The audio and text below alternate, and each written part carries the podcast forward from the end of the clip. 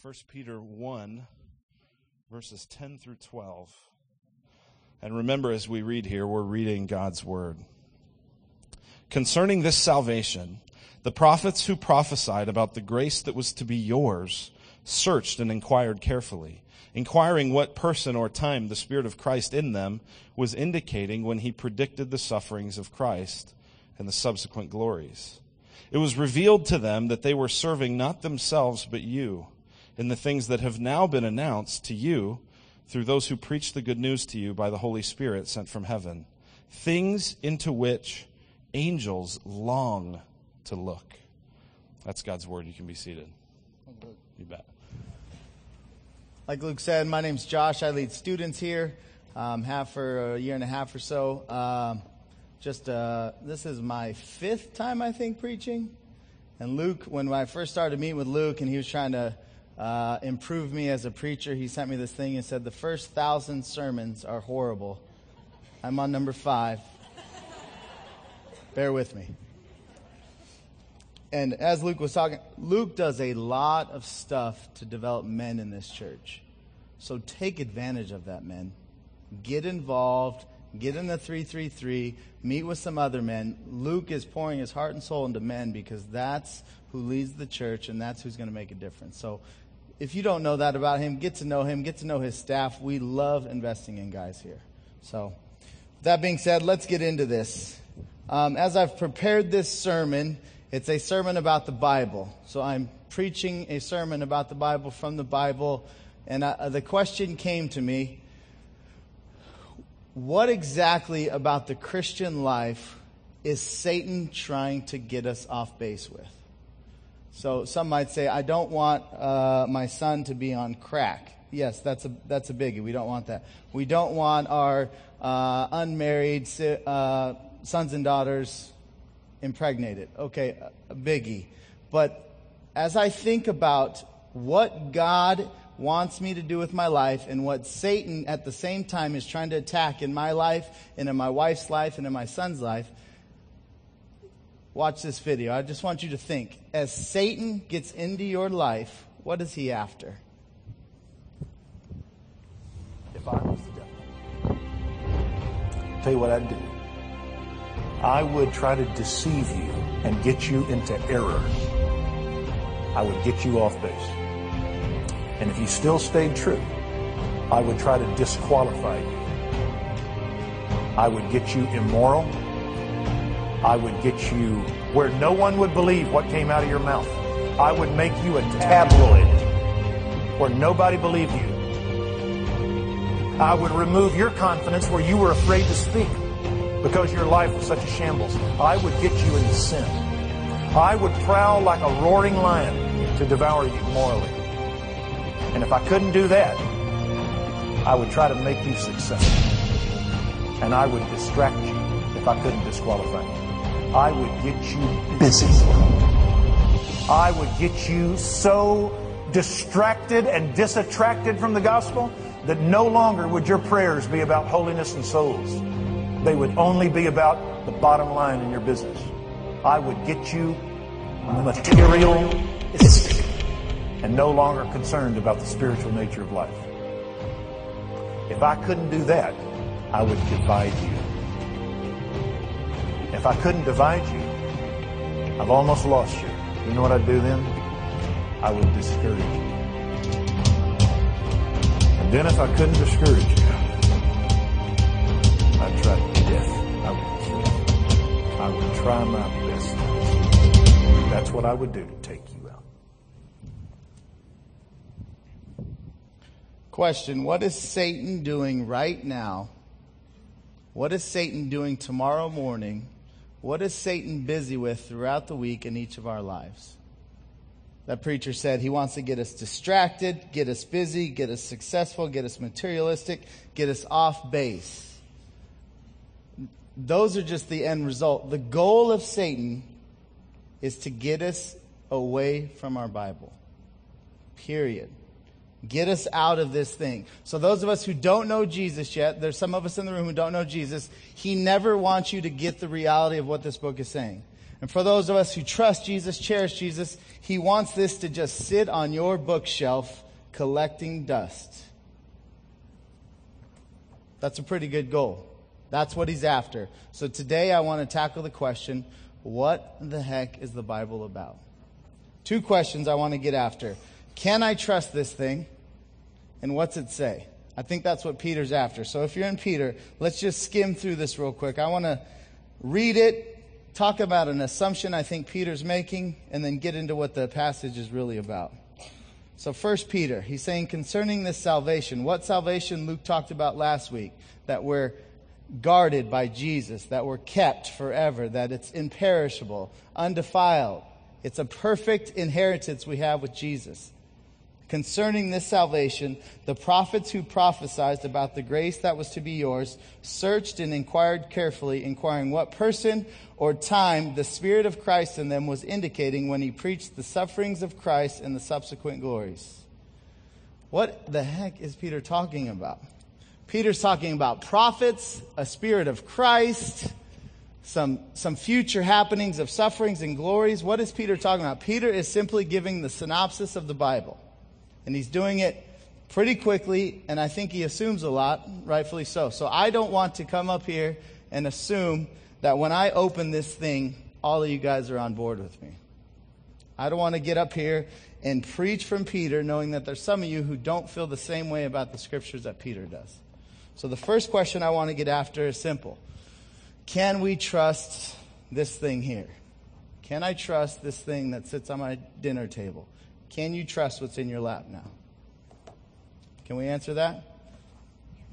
Let's do this. So the first thing we need, really need to think about is what is the Bible specifically about? Lots of people have lots of answers about this thing.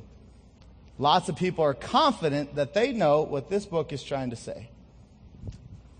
What is the Bible basically about? You talk to people out on the street, and most people would say, yeah, it's probably a good religious book. It probably has some good moral stories. I, sh- I could probably read it and gain some stuff from it, but I could gain just as much from any of the books that I read.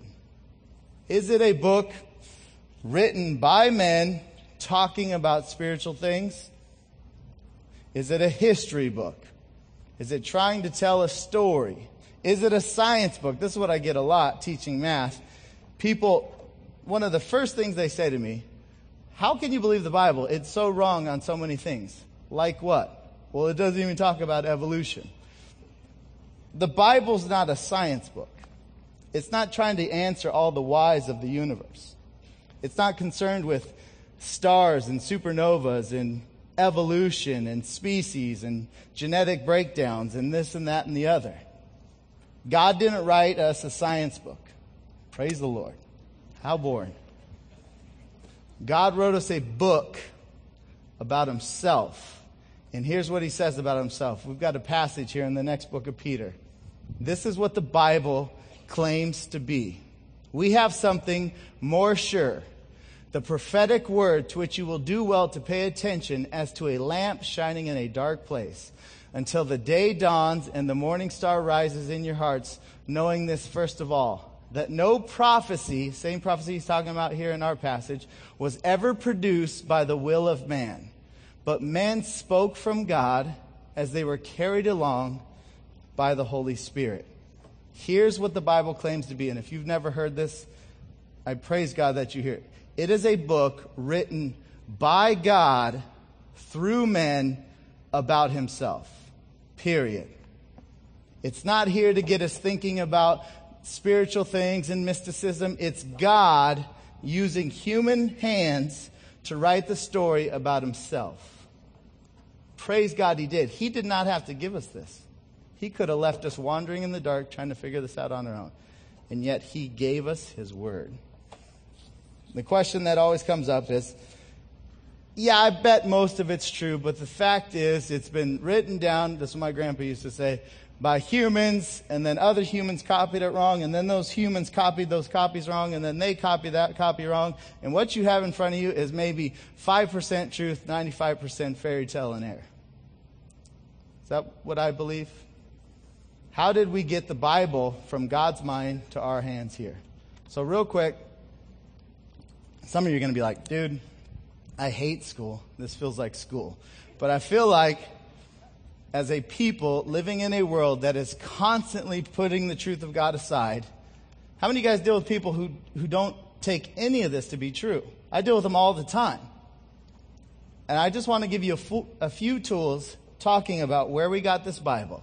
And you're not going to go to Joe in cubicle 4D tomorrow and say, hey, Joe, this is how we got the Bible. Praise God. Where do I get saved? Let's go to church together. I've been dealing with the same guy via email, Aubrey's old boss from Texas, for three years now. Every month, month and a half, he sends me an email from CNN or something. Neanderthal really is the missing link in whatever chain of evolution. And I read it and I find stuff to highlight and I put in an email and then I send my response. And at the end, I always say, by the way, you're going to be dead soon. What do you think about that? Where's your answer? So people want answers. They don't like our answers, but it's our job to come with some sort of answer. Amen? So here's how we got the Bible. First step in this chain revelation. God's word, God has a plan from before time. Those of you who've never heard that. Before anything existed, God conjured up this story of humanity, salvation, and glory forever in his mind. And he said, How am I going to get this to humans? And this is what it says in 1 Corinthians 2 9 through 10. But as it is written, what no eye has seen, nor ear heard, nor the heart of man imagined, what God has prepared for those who love him. These things God has revealed to us, the apostles and prophets, through the Spirit. For the Spirit searches everything, even the depths of God. So as you read Peter and he kind of flies through the idea of the Bible, the first link in the chain that we know what we have is real and we can trust it and we can tell people about it and we can be bold about it is that God's word started in his mind and he passed it to a prophet's mind. Second link inspiration. So, how do we know God's word didn't get mumbled in the process? So, my morning quiet times are in Ezekiel right now. Some of you like, what the heck is that? It's a book, it's a prophet. But Ezekiel, every chapter starts, and the word of the Lord came to me. And then he writes, and the word of the Lord came to me. God speaks to these men they know it's from God and they write it down. And here's what 2 Timothy says about what they actually write down. All scripture is breathed out by God and it's profitable for teaching, for reproof, for correction, and for training in righteousness. All scripture is breathed out. Scripture is actually what's in front of us and it's breathed out by God. There was no mistake from God's mind to the human author's hands. So we're good so far. God came up with it. He gave it to a select few. They wrote it down, and we're still perfectly 100% error proof. True. Next link. Illumination. Now it's on paper. Oh no, we're going to give it to humans. What in the world are they going to do with it? 1 John 4, 5 through 6. This is John talking to church, telling them how they discern error from truth. Error from truth. And his, I love his answer. They're from the world. Paul says another verse, natural man does not understand the things of the Spirit, meaning if you don't know Christ, this thing doesn't make sense. And John says, they are from the world, false teachers. Therefore, they speak from the world, and the world listens to them. We are from God. Whoever knows God listens to us. Whoever is not from God does not listen to us. By this we know the spirit of truth, and we know the spirit of error. So God says that same spirit that took my words and put it in the prophet, put it on the hand, now comes up through the pages, and as we read, it makes sense. And not only does it make sense, it's true, and we feel it to be true deep down in our souls because the Spirit says so. That's illumination. Next link. We've got a bunch of people who understand the Bible now. They read it and they say, This is truly from God. What's the next step we get to? Canonicity. How many heard that word? Canonicity. If you haven't, fine. No. It's a measuring rod. Canon means measuring rod. So as we started to get scripture, and as we started to get other scriptures, like the Da Vinci Code movie series, it's essentially about the other gospels that we've kept hidden. We kept them out. There's really other gospels that say other things. The church corrupted it, and now we all believe a lie. Dan Brown has the truth. All you guys are stupid, and you believe a lie. How do we know what we put together as this Bible is truly the Word of God? God's church simply recognizes what's already scripture in God's eyes. And here's how they do it. Was it written by a prophet of God? So those of you take notes, you can write this down. If you got some lawyer friend who wants to argue with, this is how you walk through scripture. Was it a prophet of God? Ezekiel, prophet of God. Jeremiah was called by God. Moses, called by God, went up to the mountain with God. These men were with God and God spoke to them directly. All the apostles walked with Jesus. Even Paul, who didn't walk with him, met him face to face in his conversion. These are prophets, men who have been with God. Did the writer have the credentials from God? So, was he really a writing prophet? Was he supposed to be speaking on behalf of God? Me, I don't get to write scripture. I have no credentials saying that what I have to say is God breathed through me. But God has given all these men throughout time credentials. This man is from me. This is the most basic one. Did it tell the truth about God, man, sin, etc.? That's easy. Does it tell the truth? Does it say God is good, glorious, and holy? Man is sinful, unable to ever meet God's requirements.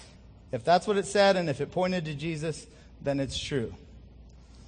And here's the one that's true in my life, it's true in my wife's life. Did it possess the life transforming power of God?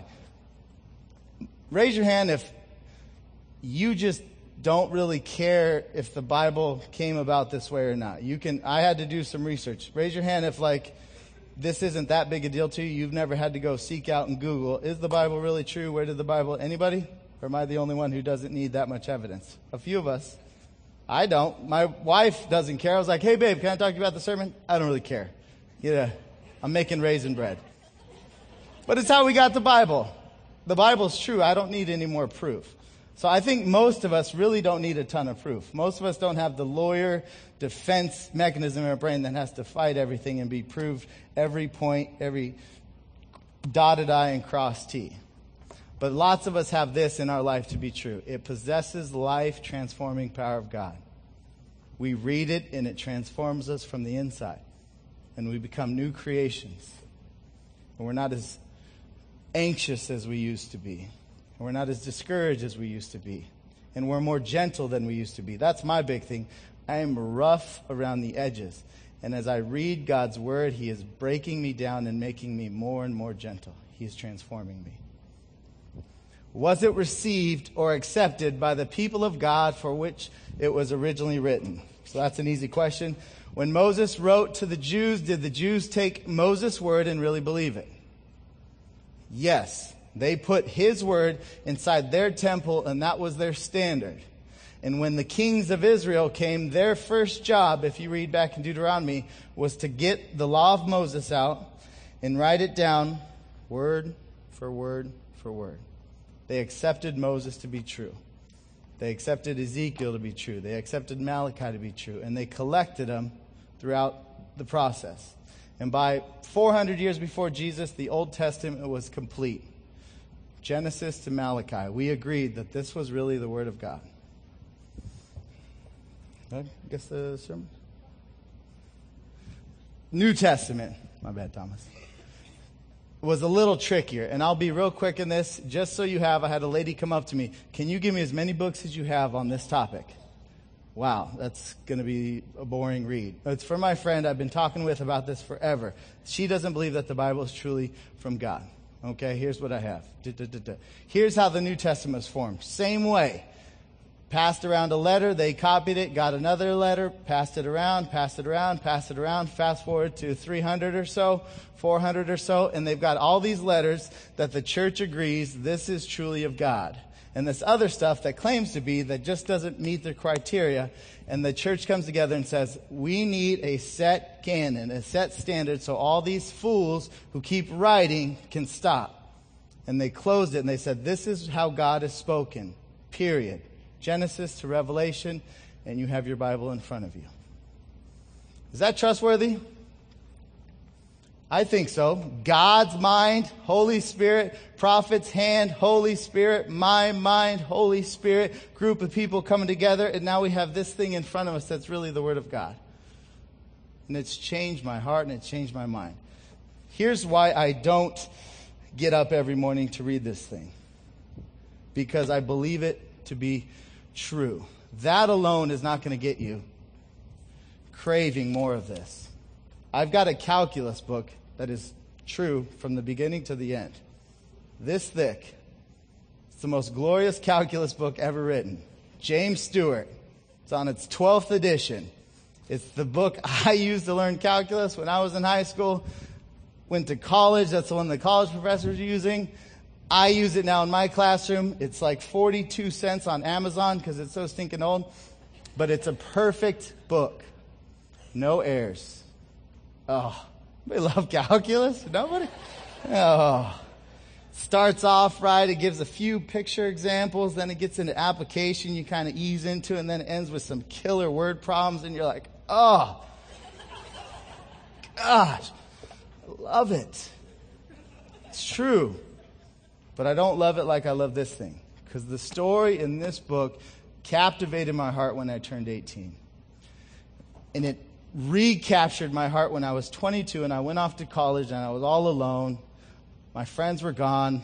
I was, the distractions were gone. I said, what do I do with my time? I'm going to read through the Bible cover to cover. And I read it through and I read it through and I read it through. And my heart grows and my passion for teaching this grows because it's a true story that is beautiful. What is this book about? We claim to know what this book is about. That's an audacious claim. The Word of God, I'm up here saying I know exactly what it's about. And so is Peter. Let's go back to this verse here. Verse 10. This is Peter in his one sentence sum- summary of the Old Testament. Concerning this salvation, the prophets who prophesied about the grace that was to be yours searched and inquired carefully, inquiring what person or time the Spirit of Christ in them was indicating when he predicted the sufferings of Christ and the subsequent glories. The Old Testament is the biggest chunk of this book. If you don't know what it's about, it's a little confusing and a little daunting to get into this. It is about the grace that was to be yours, to be mine. How so? By a person and a time that God appointed. It is an anticipation. It is the greatest build up story ever written. Started with Moses, ended with Malachi, and each book leads us closer and closer and closer and closer to a person and a time when grace was going to be ours. Complete, whole, perfect grace. Let's fly through what the Old Testament prophesies. Here's what the Bible says about itself and about the person that it's looking forward to. First book of the Bible is Genesis. Genesis 3:15 says he is going to be born of a woman. Men and women screw up. God says, "You guys screwed up, but I'm going to have a seed of the woman, meaning a great great great great grandchild of Eve who's going to come and fix this thing." Prophecy number 1. And then as humanity grows, people start to grow, God wants to make sure he narrows it down so that there's no question who God is pointing to. So he picks one man, Abraham, and he says, You, through you, this seed is going to come. So now we've got the people group. We started with Eve, now we're with Abraham. He is going to be somebody who is related to Abraham. And you can write those verses down. And then just God gets crazy and he says, I'm going to do this through a virgin birth. We hear that so often. And that's crazy. Beyond, I don't know what a word beyond crazy is. It's beyond crazy. A virgin birth. Talking to my boss at work, she always says, How do you believe the Bible? I'm like, well, you read it. She reads it with her partner at times. She, she really likes Jesus. Like, you like Jesus, right? Yeah. You believe the stuff he said? Yeah. You believe that he rose from the dead? Yeah. You can't believe the other stuff then? Coming back from the dead? Piece of cake? Virgin birth? No way. I, you're smarter than I am. It's all crazy. so that we, stupid, simple people, would know for certain that's somebody who I need to pay attention to. Amen? We're not that smart. I'm not that smart. Are you smart? Who's going to be the one to?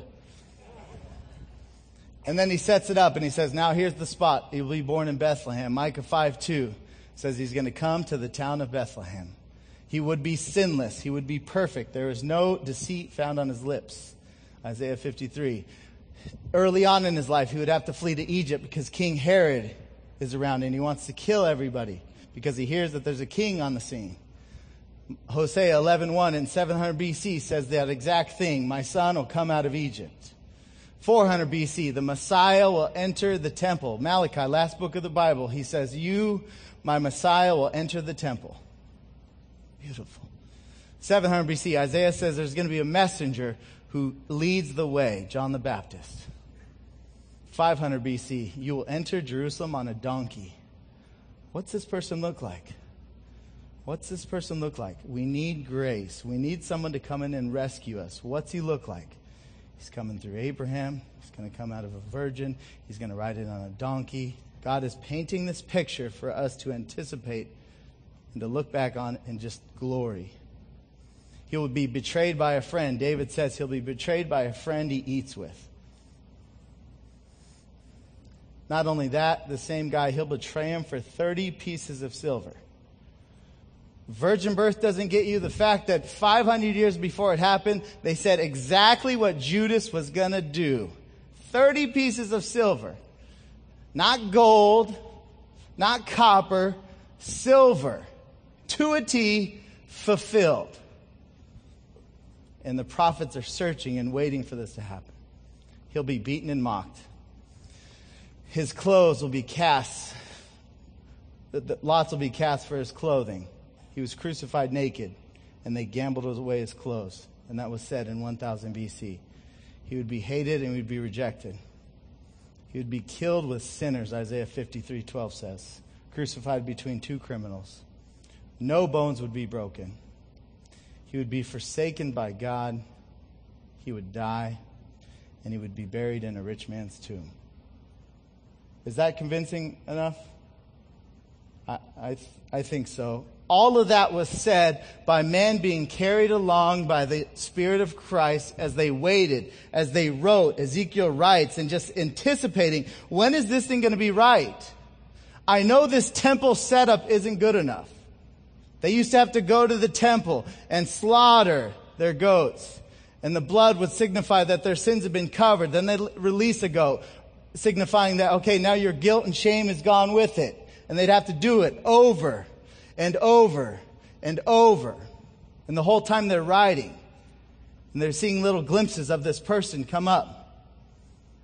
And what does the New Testament write? First Peter, the next verse there. It was revealed to them, these being the prophets and the apostles, that they were serving not themselves, but you in the things that have now been announced to you through those who preach the good to, news to you by the Holy Spirit sent from heaven. Old Testament is looking forward to a day and a person. New Testament, here's the person, here's the day. Praise Jesus, amen? But when do the Packers start? That's, is that all you got, preacher man? Some virgin prediction and a donkey prediction and Packers Monday night? We're not enthralled with this. Let me read this last part and then end on here. Let me tell you what the angels spend their time doing. Last part of that verse 12 says, Things into which angels long to look. I get distracted with so many trinkets and shiny things. Angels, for no moment, have ever been distracted by trivial stuff because they are peering over into humanity, watching souls get saved. Sinful, ungrateful, little pagans like you and me getting saved. Like Alex Hendrickson getting saved. What? That guy, this guy, And the angels are watching it happen. And it says they long, they lust for this. This is their desire. My gosh. Two things I think the angels are keenly aware of that get, gets lost in all our distraction. They're watching two things happen. First thing, they're watching the humility of their king on display for an ungrateful bunch. They are there in the beginning. In the beginning, God creates the heaven and earth. Angels watching it. My goodness. You did all this? Yes! And now you've created me? Yes! You see that star way over there? I know its name. That star over there, I know its name. See that thing right there? That's Earth. Watch what I'm going to do now. And he breathes life into the first human. And the angels see all of this. And then they start to see the prophecy that God writes himself. God, you know you can't save this people from a seed from Eve because that person's going to be just as screwed up as Adam and Eve. I know. I'm going to do this. What? You're the king. And you're going to you're going to come out of the seed of Abraham, the guy who sold out his wife twice? Rookie. That's, that's going to be your lineage? You're going to point back to some guy who was a coward? Yes. See, as I think about this, I used to play baseball, and one of the greatest joys of playing baseball in my sinful, proud little heart was you got to pick a song that was played as you were walking up to the plate. And that was like my greatest joy. What song is going to display my greatness? So it was Machine Head Bush for a while. It was uh, Crazy Train for a while because it's just got the greatest intro. But as I think about songs that I would have played if I was Jesus making my mark, making my entrance into this world, I would have ACDC stand up and be counted. And all you people would rise as the drums are hitting. Mike Hagan's back there. And I'm strutting in here and you guys are just watching how awesome I am. Because what better thing than my awesomeness is there? And God did the exact reverse of that. Watch how humble I'll be in res- rescuing you. He doesn't take a horse, he rides on a donkey. Have you seen Shrek? Those things are worthless. do they do anything? And their king gets stripped and he's naked. The creator of all things, bare. And not just bare, bleeding and bruised and slashes across his back. And the angels are watching this. They're not watching him glory in his greatness, they're watching him come down in humility. The angels watch that. And that's where our worship comes from. How great is he? How low did he really have to come? That's the gap that creates our worship. The other thing I think the angels see is just how magnificent salvation really is for ungrateful people like myself. Bible in a nutshell. Adam and Eve reflect my image. Don't touch this, everything else enjoy. What do they do? They screw up. And what should they do in that moment? God, I'm sorry. Stupid mistake. They go and they cover themselves in their shame with their silly little hands. I saw this the other day, leading students. I had to bring my kid here because he's two and my wife was ready to throw him out of the house. So I said, okay, I'll take him. I'm not teaching. I'll watch him. And by watch him, I mean I quarantined him in this room. I said, stay in there. If you get old enough to tell the story, don't tell your mom I did this. Don't move. And I come back it's like 30 minutes he's in there. What does a two year old do for 30 minutes? Who knows?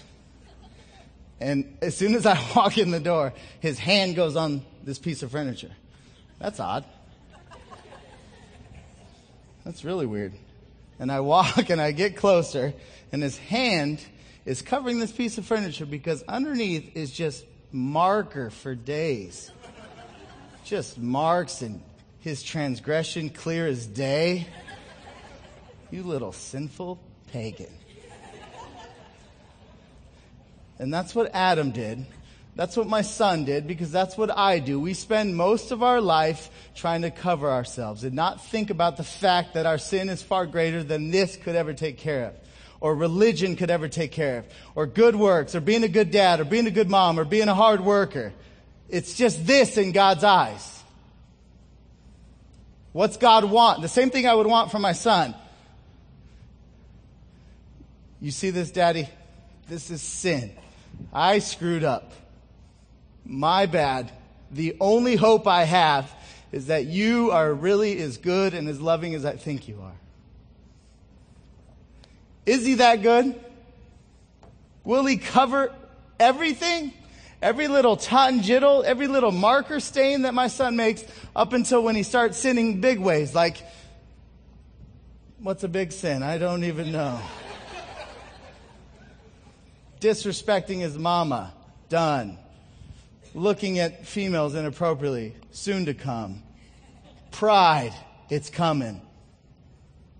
Selfishness. It's here every single thing that humanity can spend their time on.